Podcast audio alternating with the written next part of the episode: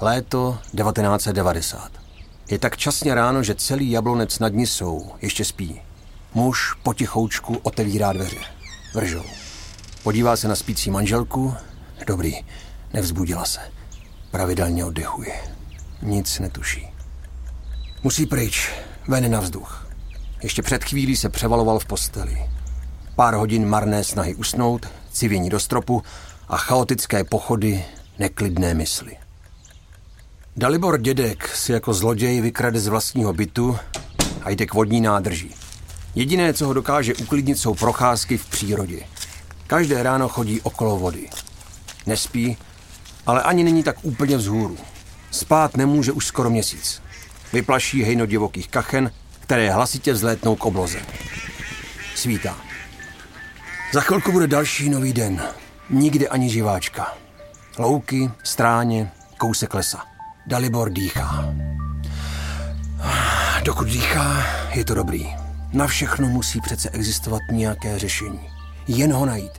Zadívá se na divokého kačera. Vůbec se nebojí potvora. Kamaráde, ty má život. Jedno ti poradím. Nikdy nezačínej podnikat. Tehdy ještě Dalibor dědek netuší, že jednou mu budou louky v okolí patřit. Že koupí poslední kus přírody okolo Jablonce v podhůří Jizerských hor, aby zachránil před developery. Aby zůstala pro lidi, co potřebují přemýšlet. Tak, jako teď přemýšlí on. Půl osmé. Musí jít domů a pak do práce. I když by nejraději přečkal den tady ve vysoké trávě. Odemyká dveře bytu, manželka už je v práci a děti ve škole. Na stole má vánočku a změklé máslo. Ženě se vyhýbá. Jak by se jí teď mohl podívat do očí? Jak říct, že dost možná přišli o všechno? Jak se vůbec dělují takovéhle novinky? Takže my ze dne na den jsme se ocitli v situaci, kdy já jsem v noci nemohl usnout kvůli tomu, že jsem říkal, ty, jak já budu vysvětlovat mámě a tchýni, že přišli o barák. Seznam zprávy uvádí podcastovou sérii Černá čísla. Příběhy zakladatelů výjimečných českých firm, které ukazují, že i když jsou peníze až na prvním místě, nejde vždycky jen o ně. Epizoda šestá od narození dědek.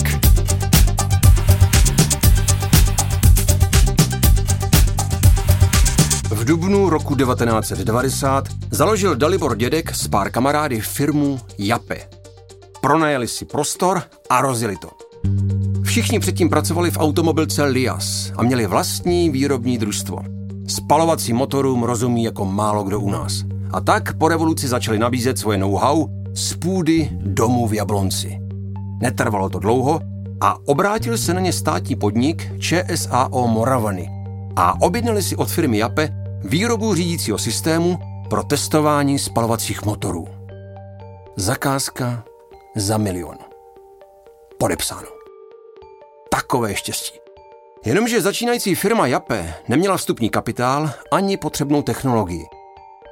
A tak Dalibor vzal podepsaný kontrakt s ČSAO Moravany a chodil s ním po příbuzných. Objednali si u nás zakázku za milion. Milion, chápete? Milion. Zastavil byt, tchýně zastavila dům, kamarádi půjčili, co měli.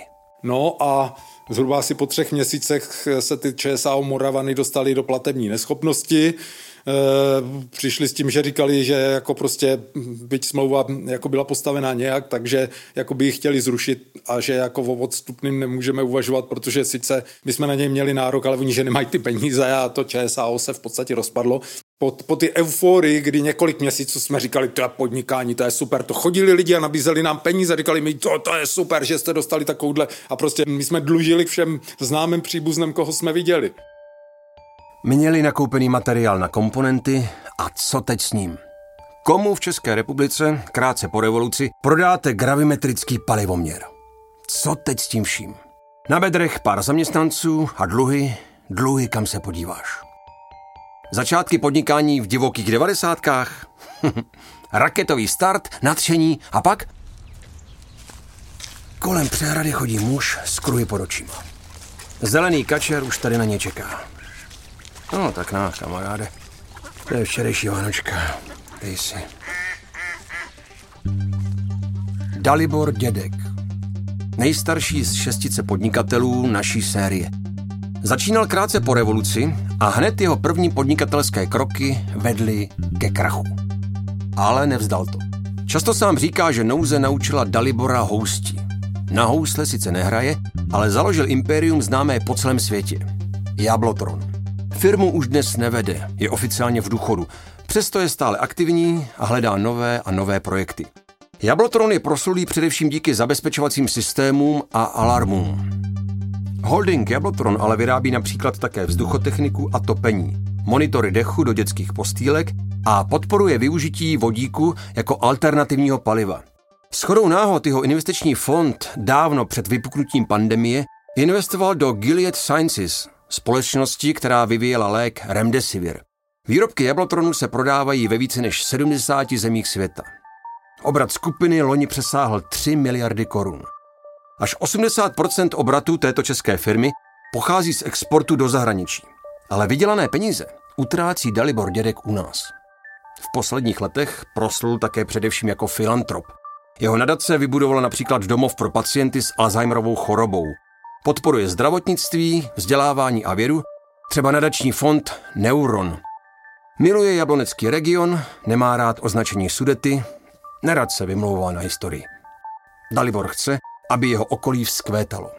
Skupuje louky a lesy v Jizerských horách, aby zůstaly nedotčené zástavbou.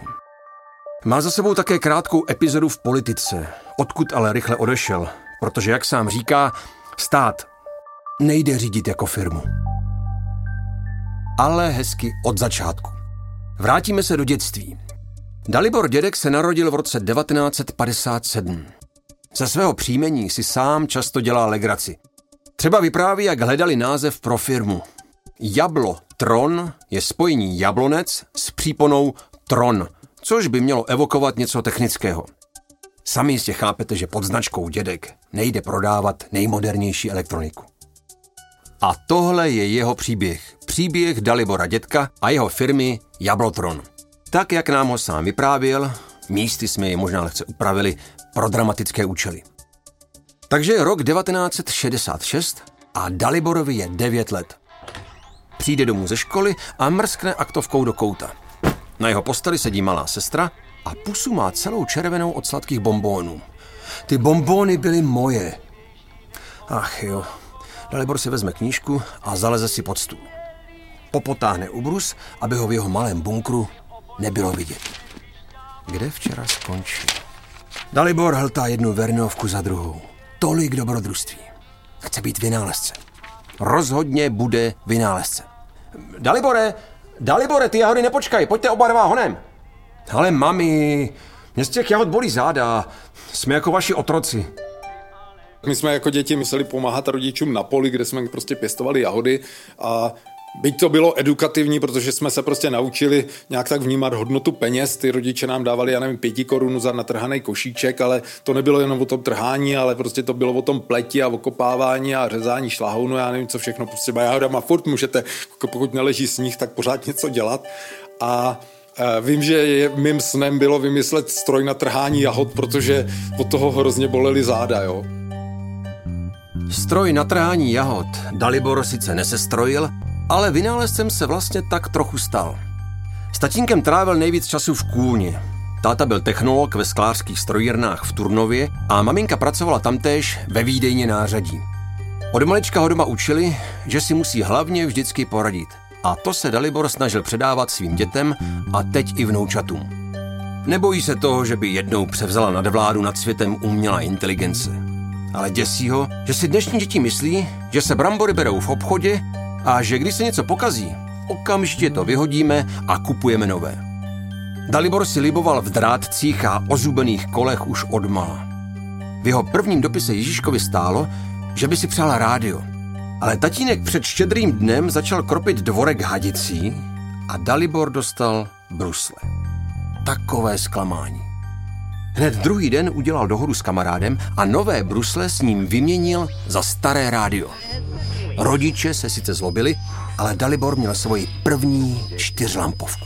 Ježíšek by to pochopil. Vážení posluchači, zůstaňte u svých přijímačů. Kolem 23. hodiny překročila vojska Sovětského svazu Přišel 68. a s ním ruské tanky. Ve sklárnách byla stávka proti okupaci, které se Daliborův tatínek účastnil. Sice stál opatrně na kraji, jenomže když dav vyfotili, právě jemu bylo vidět do obličeje.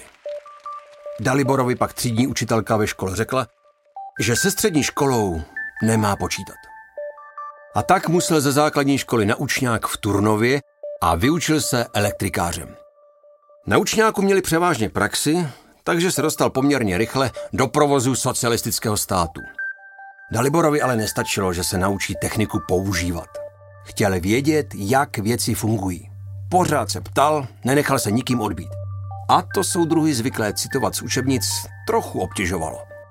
Dál pak pokračoval na průmyslovku, ale rád by na vysokou. A jak se na vysoké učení technické dostane kluk se špatným kádrovým posudkem? Protože oni, oni tenkrát napsali do posudku mýho táty, eh, že v 69. Eh, roce se choval progresivně. A teďko nikdo si to neuměl, to prostě třídní si mě zavolala a říkala, co, co jako to znamená. Já jsem říkal, no co pak já vím, jako tohle to tam napsali. Ale já jsem prostě regulérně předtím pracoval jako provozní elektromonter. A protože prostě eh, Československá socialistická republika byla republikou, kde vládla dělnická třída, tak já jsem byl tím dělníkem a tímto uzavřeli, že teda jako dělník mám nárok eh, na vstup na vysokou školu, jo. Na vysokou do Prahy se jako spořádaný dělník tedy dostal. Jenomže si situaci trochu zkomplikoval tím, že se hned v prvním ročníku oženil. Byl o tři roky starší než jeho spolužáci a tak měl pocit, že by už měl. A ono v té době, když už jste po 20 nebyl ženatý, tak na vás už koukali divně, jestli on není nějaký prostě jako jiný a, a tak. A já si myslím, že oni to ty komunisti měli takhle programuje, jo? protože oni tenkrát dělali hroznou podporu, jako mladým rodinám dostávali se nějaký ty nenávratné půjčky a já nevím, příplatky za narození dítěte. A já jsem si to pak uvědomil až během sametové revoluce. Já jsem říkal, oni tady úmyslně potlačovali tu nejradikálnější složku, protože ve chvíli, kdy jste svobodný, samostatný, tak jako prostě nemáte problém říct nahlas, co si myslíte a jít do těch ulic a nadávat tomu vedení. Ale když už máte dítě a máte ho uživit a prostě jako máte se starat o rodinu, takže já si myslím, že oni velmi, velmi cíleně prostě jako šli tímhle směrem. Takže mně se stalo, že já jsem v prváku eh, jsem se oženil a měl jsem, měl jsem dítě, což pak vedlo k takové kuriozní situaci, že vlastně manželka nastoupila do zaměstnání a, a živila naši rodinu. Já chodil do školy eh, jako v denním studiu, nebo jsem dojížděl do Prahy a všichni říkali, ty jsi ale blbec, tu školu nedoděláš a prostě to si, to si s tomu... A, a, to, a to mě hrozně jako, to, to, to mě hrozně popudilo, jsem říkal, já vám na just ukážu. A ukázal. Po škole nastoupil do automobilky Lias v Jablonci nad Nisou. Zřizovali tam tehdy středisko aplikované elektrotechniky, což byl Daliborův obor. Lias byl tehdy dost oblíbený, jejich auta bodovali v relí Paříž-Dakar. Vždycky kolem oběda se všichni sešli v jídelně, kde hrálo rádio a nadšeně hlásili, kde se jejich auta právě nacházejí. A od Liazu dostal v Jablonci byt. Komunisté tehdy budovali svoje slavné sídliště jako z panel story Věry Chytilové. Všude bagry, bláto a králíkárny. V paneláku už Dalibor sice nebydlí, ale z Jablonce se od té doby nehnul. Spojil s ním celý svůj život. Ve svém malém vývojovém středisku měl poměrně volnost. Vedl malý tým asi šesti lidí. Přesto práce ve státním molochu nebyla nic pro něj. Prostě se jednou za měsíc udělala nějaká, nějaká porada, kde se rozdělili úkoly, ten udělá tohle, ten udělá tamhle to a ten udělá, a, a tam se to všechno zapsalo, prostě všechno v pořádku. Za měsíc se udělala porada, tam se probírali ty samé věci, tam se dali ty samé úkoly těm samým lidem a nikomu to nevadilo, že prostě se mezi tím na spoustě místech vůbec nic neudělalo, jo. A to mě jako deprimovalo. Je rok 89. Zima, venku je skoro metr sněhu. Minus 15. Dalibor přichází toho rána do práce jako vždycky. Oklepe si válenku od sněhu, píchne svoje jméno do píchaček, pozdraví vrátného, vejde do dílny, převlékne se do pracovního, zatopí a chystá se začít. Soudruh Dědek? Ano, u telefonu. Soudruh, máš tady návštěvu. Jsou tu nějací studenti z technické z Liberce. Chtějí dovnitř, ale nejsou nahlášení. No a já je bez nějakého pracovníka nepustím dovnitř. Prý tě znají. No, a co chtějí? No chtějí agitovat, aby se jako lidi zapojili do stávky. Přijdeš si pro ně, soudruh? A teď prostě jako a ještě můj šéf za mnou přišel a říkal, hele, prosím tebe, nevíš, jak se to zvrtne, prostě teď máš rodinu, dítě, prostě neblázni, jako všichni, všichni se strašně báli. A jsem potom říkal, no jestli budeme všichni takhle podělaný, tak se to nikdy nezmění. Tak jsem tam šel a to vám bylo prostě, jako tam, tam, tam byly ohromný jako provozní haly, a tam se to rozkřiklo a ono to bylo, já nevím, nějakých 800 metrů na tu vrátnici. A pak byli všichni lidi vylezli v oknech a koukali na to, jak tam ten dědek vede prostě nějakých asi 15 studentů a ještě jsem mi rozváděl po těch, po těch dílnách, kde jako jsem věděl, že jsou ty lidi. A byl jsem hrozně rád, že prostě ty studenti, jako oni to vysvětlovali strašně dobře, tam nastaly vášnivý diskuze jako na těch dílnách a mně se hrozně líbilo, že e, jako vedení ty fabriky, ještě myslím, den před tím, den e, nebo dva dny před tou, před tou generální stávkou prostě jako slibovali nějaký tresty nebo vyhrožovali tím, co se stane. A v den ty stávky e, e, rozpustili milice v, v Liazu a tam byla dokonce i nějaká dechová hudba a pochodovali všichni prostě, včetně prostě celého vedení na tu stávku a to, to bylo hrozně, hrozně příjemné. A tak na konci listopadu 89 Dalibor Dědek otevřel dveře studentům, generální stávce, sametové revoluci a nové době. Otevřely se hranice a Olias se začaly zajímat jiné firmy. A Dalibor tušil, že jakmile Elias spolkne ještě větší gigant, nebude to dobré. Na nic proto nečekal. Už před revolucí věděl, že existuje trh a poptávka po elektronice. Z velké státní firmy byl akorát frustrovaný.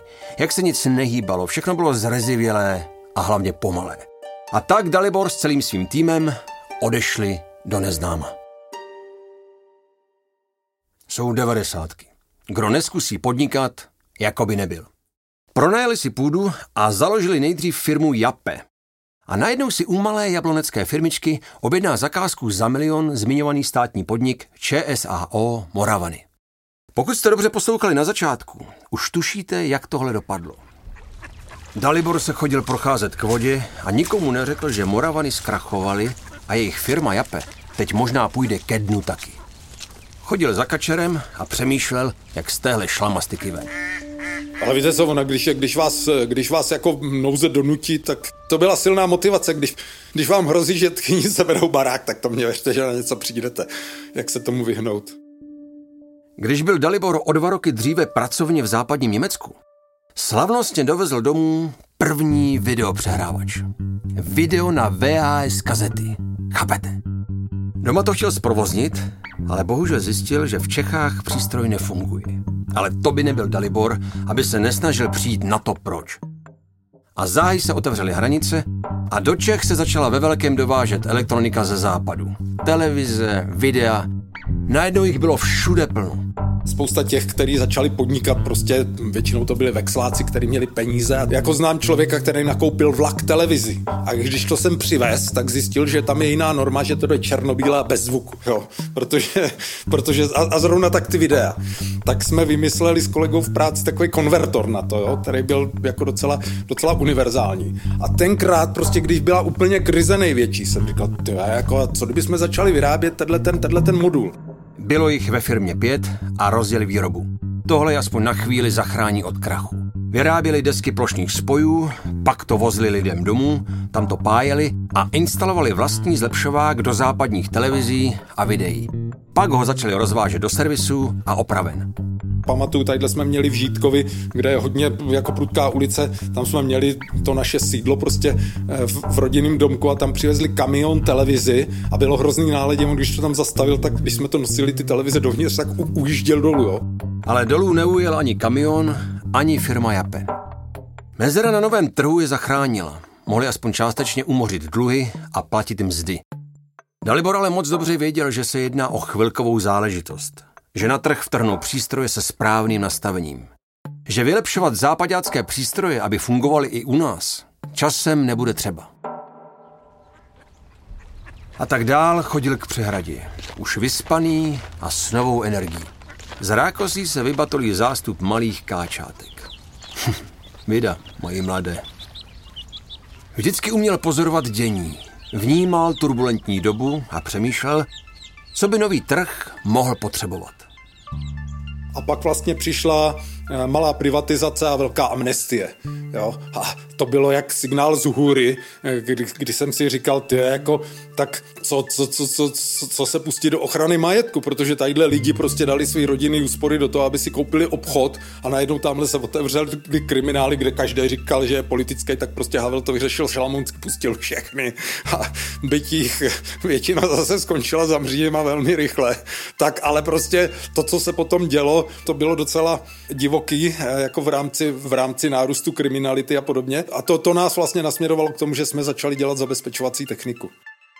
Po Havlově amnestii sice kriminalita nevzrostla tak zásadně, jak pan Dědek naznačuje, ale pro něj to byl podnikatelský impuls, který nasměroval jeho celoživotní biznisovou cestu. 30. prosince 1990 založil novou firmu Jablotron. Nejprve si součástky dováželi, postupně ale začali vyrábět veškeré komponenty sami v Jablonci. Produkt by měli, ale jak ho dostat mezi lidi? prodávat alarm.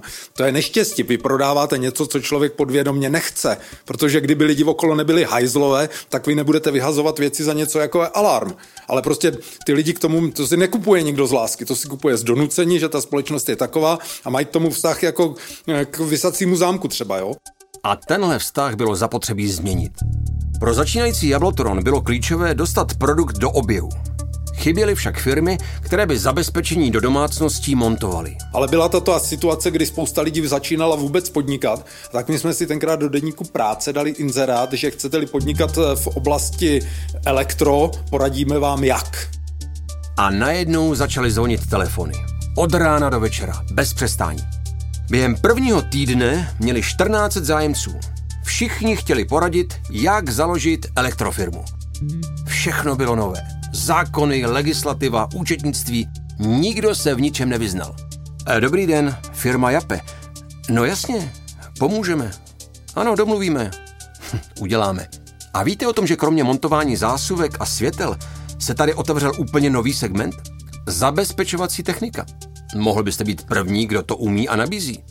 No jasně, Dám vám číslo. A, a my jsme se snažili být jakoby nad věci a využívali jsme toho prostě statutu dvou firm, takže z jedné firmy jsme školili a pak jsme jim poradili, že tady ještě existuje firma Jablotron, která ty produkty dělá a pak bylo paradoxní, když oni se tam obrátili a zjistili vlastně, že jsme to my, jo. A najednou toho bylo tolik, že dětkovi podniky Jablotron a Jape nestíhali. Vyrábět ani školit. O dost zakázek tehdy vlastně přišli. Vyškolili techniky, kteří pak ale prodávali a montovali konkurenční výrobky, protože Jablotron nestíhal uspokojit základní poptávku. To vypadalo beznadějně. A vlastně prvním, kdo nám půjčil peníze, paradoxně byla Česká pojišťovna. A ty nám půjčili první milion a skoupili jsme si vlastní objekt, začali jsme vlastně vyrábět už jakoby přímo sami, přijali jsme víc lidí a, a tím se to potom rozjelo ve větším. Je brzo ráno a Dalibor skáče do chladné vody. Na sobě má čepici, ale jinak je jen v plavkách. Je únor a okraj přehrady lemuje tenký led. Kolem jdoucí maminka s dítětem se dívá na excentrického pána ve vodě se značným zděšením.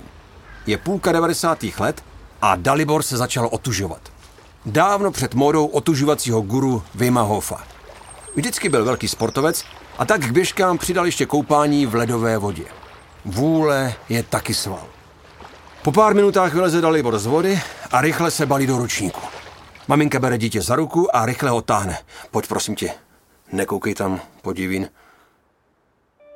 Dalibor dědek říká, že firmu vést nikdy nechtěl.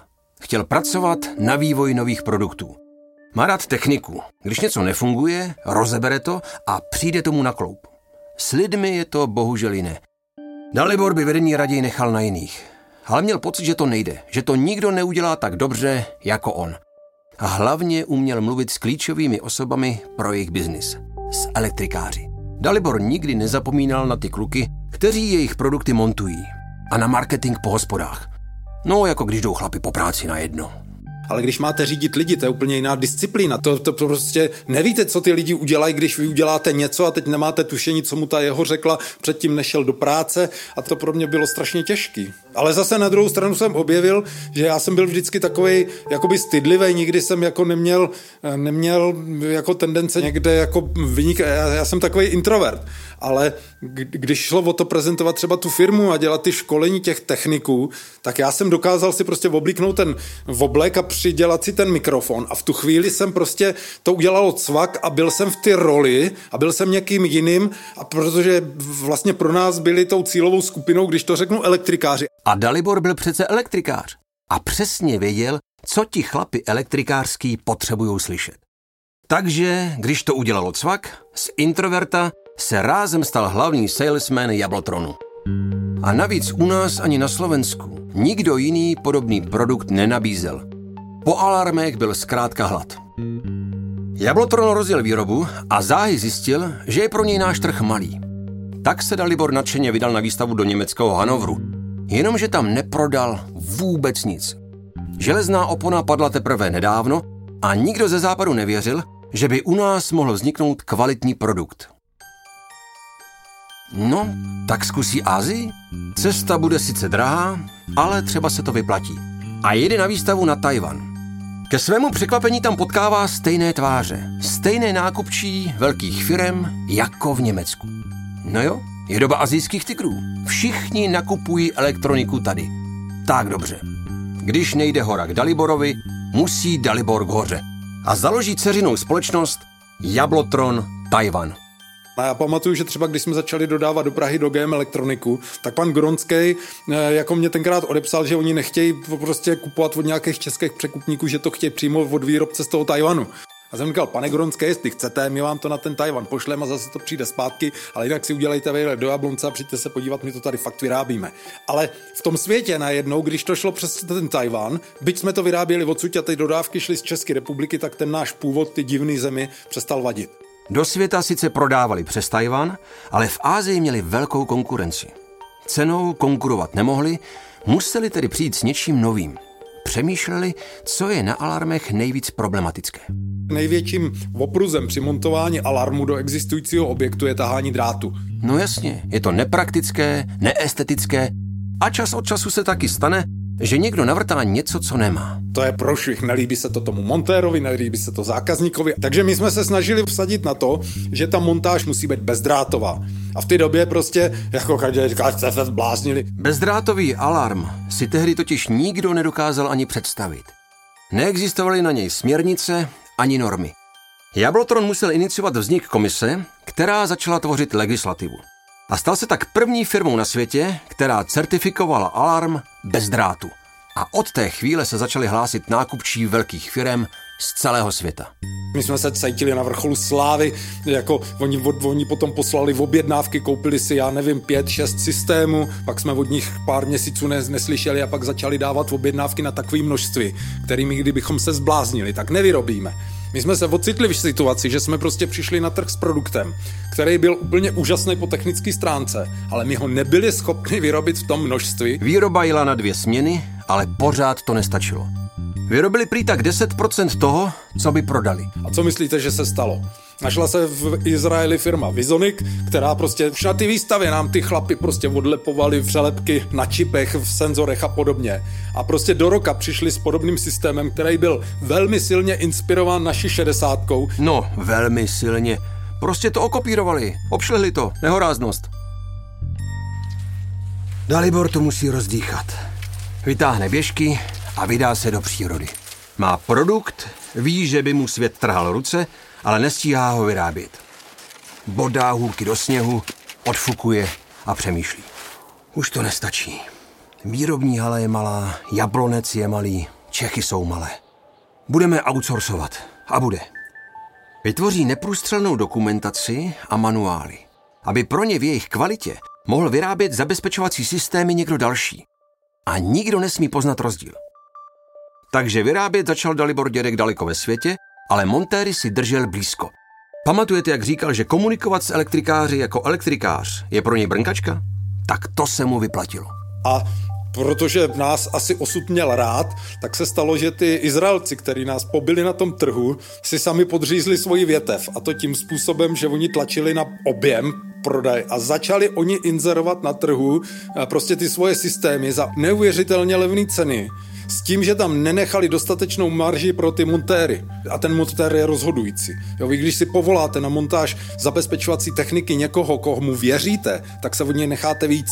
A ten dotyčný, kromě toho, že si chce vybrat produkt, který je spolehlivý, který se dobře montuje, tak si chce taky vydělat. Montéři a elektrikáři, kteří předtím odešli pracovat pro konkurenci, se k Jablotronu začali vracet. Jablotron pro ně pořádal velká školení a dával jim jasně najevo, že když budou pracovat s jejich produktem, budou dobře ohodnoceni. V koncové ceně systému Jablotronu byla rovnou marže pro montéry. Hm? To je fér. Dalibor Dědek měl vždy jasnou vizi pro své výrobky. Chtěl, aby byly hlavně srozumitelné. Jednoduché rozhraní, ani jedno tlačítko navíc. Technik to musí umět namontovat i bez manuálu. Splnit funkci a tečka. E, jako mě, mě uráží, když má mikrovlnka nějaký displej a nějaký programy, protože u mikrovlnky potřebujete nastavit jenom čas a výkon. A já jako prostě, když já jako inženýr mám problém si ohřát v mikrovlnce mlíko, tak mě to dokáže rozčilit. A tudíž jsem si řekl, že my nikdy nebudeme dělat produkty, které by těm lidem byly na obtíž, jo? protože když děláte ten alarm, tak poslední, co ten člověk chce, aby nevěděl si s tím rady. Protože když uděláte chybu na ty mikrovlnce, tak se nic nestane, ale když uděláte chybu na tom alarmu, tak se to rozhouká, bude to otravovat sousedy, přijede vám zásahovka a každý mu to řekne, podívej se, e, dětku, ty jsi vůl, ty to neumíš ovládat. Ale v Jablotronu tuhle chybu neudělali. Nejdřív prosadili alarmy bezdrátové a dalším krokem pak bylo osamostatnit je od telefonních sítí. Když například před rokem 2000 vykradli dům Karla Gota, stačilo zlodějům přestřihnout telefonní kabel. A měli hezkých 24 hodin na to, aby si odnesli slavíky a televizi. Dalibor Dědek pohotově reaguje a vsadí do svých produktů GSM komunikátor, který umožňuje ovládat a sledovat stav alarmů na dálku. Bylo to drahé, ale vyplatilo se to. Dnes vyrábí Jablotron také třeba topení nebo vzduchotechniku a systémy v domě mezi sebou komunikují.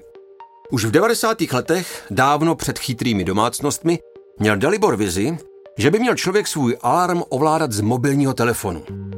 Váš alarm ví, že nejste doma, tak může v domě například stáhnout teplotu.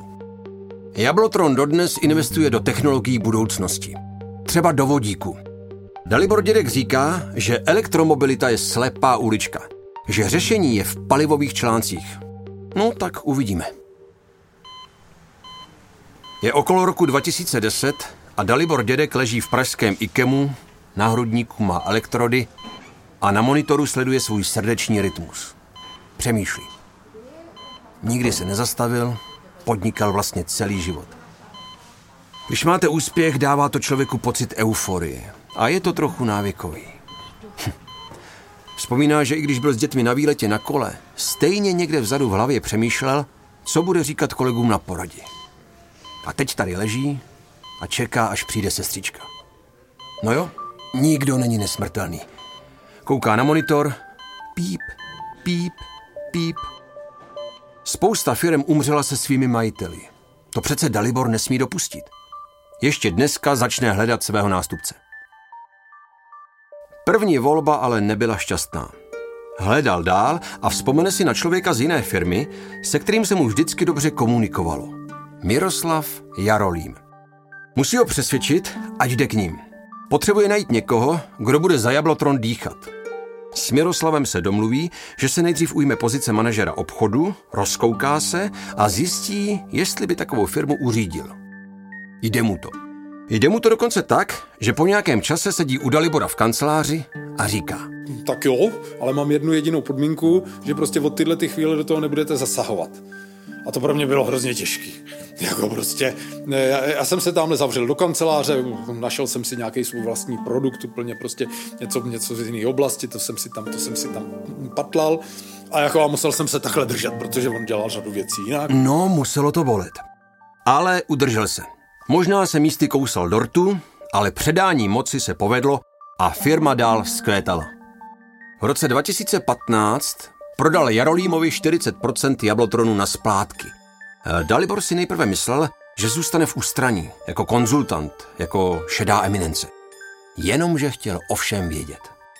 Tak já jsem šel do toho svého oblíbeného vývoje tam jsem se těch skupinek, těch, těch jako dílčích vedoucích ptal, já na čem vy to děláte, teď oni se mě pochlubili a pak vytáhli za šuplíku něco a říkali, pane Dědek, máme tady ještě něco super, jsme tady našli nějaký čip. Jsem říkal, to, to, to, je dobrý, ještě kdyby se to zkusilo takhle a onakle. A, a prostě jen jsem se s nima takhle pobavil, jo. A teď na konci měsíce přišel Jarolím a říkal, jako, já jsem vám říkal, že nebudete zasahovat do vývoje. Já jsem říkal, já, já jsem do ničeho nezasahoval. Vy jste tam změnil priority. Říkal, já jsem tam nic neměnil. No jo, zaměstnanci vnímali Dalibora dětka stále jako hlavní autoritu a chtěli vyhovět jeho nadšení z inženýrské kreativity. A pan Jarolím nebyl rád. Tyhle výlety do vývojového oddělení musí skončit. Musí se stáhnout úplně. Najít si nové zájmy. Věnovat čas vnoučatům, vynahradit jim to, co s vlastními dětmi kvůli firmě promeškal. A dnes je prý Dalibor takovou vrbou, spovědníkem. Do firmy chodí jednou týdně, aby si vybral e-maily. Se zájmem kouká kolem, ale nesnaží se zasahovat. A na dveře mu klepou bývalí kolegové a zaměstnanci, potřebují se vypovídat. A prý často najdou řešení jen tím, že o problému s někým mluví. A on, jen jako vrba, tiše naslouchá. Ale zase tak úplně v důchodu pan dědek zdaleka není. Asi by to ani neuměl. Takové přebytky energie musí někam vložit. Založil proto nadaci Jablotron a snaží se v kraji pomáhat. A v roce 2017 dokonce na chvíli vstoupil i do politiky. To jsem velmi rychle zjistil, že tudy cesta nevede a že jestli chci něco v té společnosti napravovat, tak jako říct, ano, tadyhle máme nějaký peníze, postavíme školu, postavíme jako tadyhle koupíme louky, prostě aby tam nějaký blázni neudělali golfový hřiště, prostě zizerek a tak. Možná si myslel, že to bude fungovat jinak, že věci půjdou prosazovat s nás, že když máš peníze, bude to snadnější, že ho zkrátka budou lidi víc poslouchat a následovat. Mnozí tvrdí, že měl příliš autoritářské sklony a politika je přece jen o vyjednávání, o kompromisu. Protože stát se nedá řídit jako firma. Volby namelou eh, prostě dohromady lidi, kteří to jdou dělat poctivě a dobře jdou sloužit, jdou sloužit veřejnosti a mezi tím bude možná, já nevím, 50% psychopatů, který tam jdou úplně z jiného důvodu. Jo. Do firmy si vyberete lidi a ještě výhodou je, že když děláte něco odborného, alarm, prostě větrací techniku a podobně, tak vycházíte z faktu, z reálných věcí, to v politice tam si každý něco myslí, politice každý rozumí, každý na to má nějaký názor a to prostě jako do tohohle světa já nepatřím.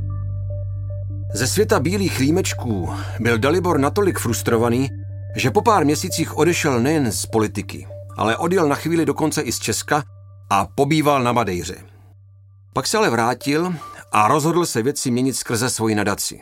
Hmatatelné věci. Chce vidět výsledky. Nejprve dávali peníze charitám, ale po zkušenosti s povodní, kdy si z jejich peněz kupovala jedna dobročinná organizace auta, začala nadace Jablotron investovat do projektů od píky. Od drobných, ale zcela konkrétních věcí, jako když osvětlili přechody pro chodce, poté co nedaleko od firmy došlo k nehodě, nebo opravili místní kostel. Až po ty velké, dlouholeté projekty, jako je moderní zařízení pro seniory trpící demencí a Alzheimerem, či pomoc lidem bez domova. Dalibor dědek se prochází po jarní louce. Všechno kvete. Malý kousek rozmanité krajiny v rovnováze. Žádné monokultury, žádná žlutá, žádné golfové hřiště. Jen příroda. Před chvílí se probudil, bydlí teď tady, v jezerkách, na chalupě. Když děti vyletly z hnízda, rozhodl se, že půjde z města. Bude žít jako minimalista. Původně plánoval, že na chalupě bude mít jen to, co uveze na kole.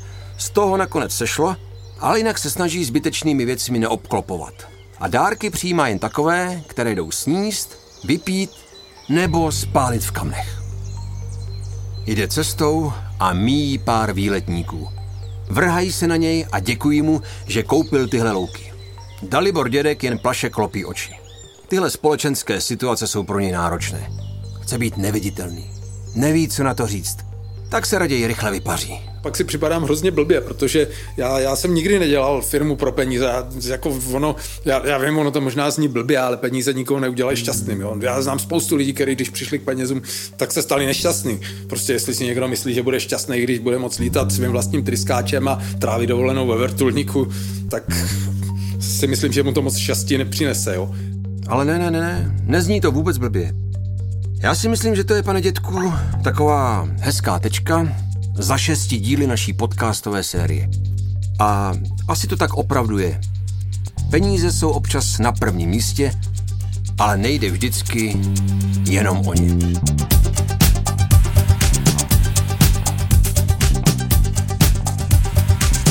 Slyšeli jste epizodu Od narození dědek z podcastové série Černá čísla. Příběhem Dalibora dětka vás provedl Václav Vašák. Vyprávění bylo napsané podle skutečných událostí a původních rozhovorů s aktéry, místy možná malinko upravené pro dramatické účely. Ve spolupráci s audiotýmem Seznam zpráv vyrobilo Storylab Audio. Režie Damian Machaj, scénář Lucie Krizová, sound design a hudba Ivan Horák. Aktuální příběhy českého biznesu čtěte na Seznam zprávy Business. Černá čísla a další podcasty Seznam zpráv poslouchejte na webu sz.cz nebo ve všech podcastových aplikacích.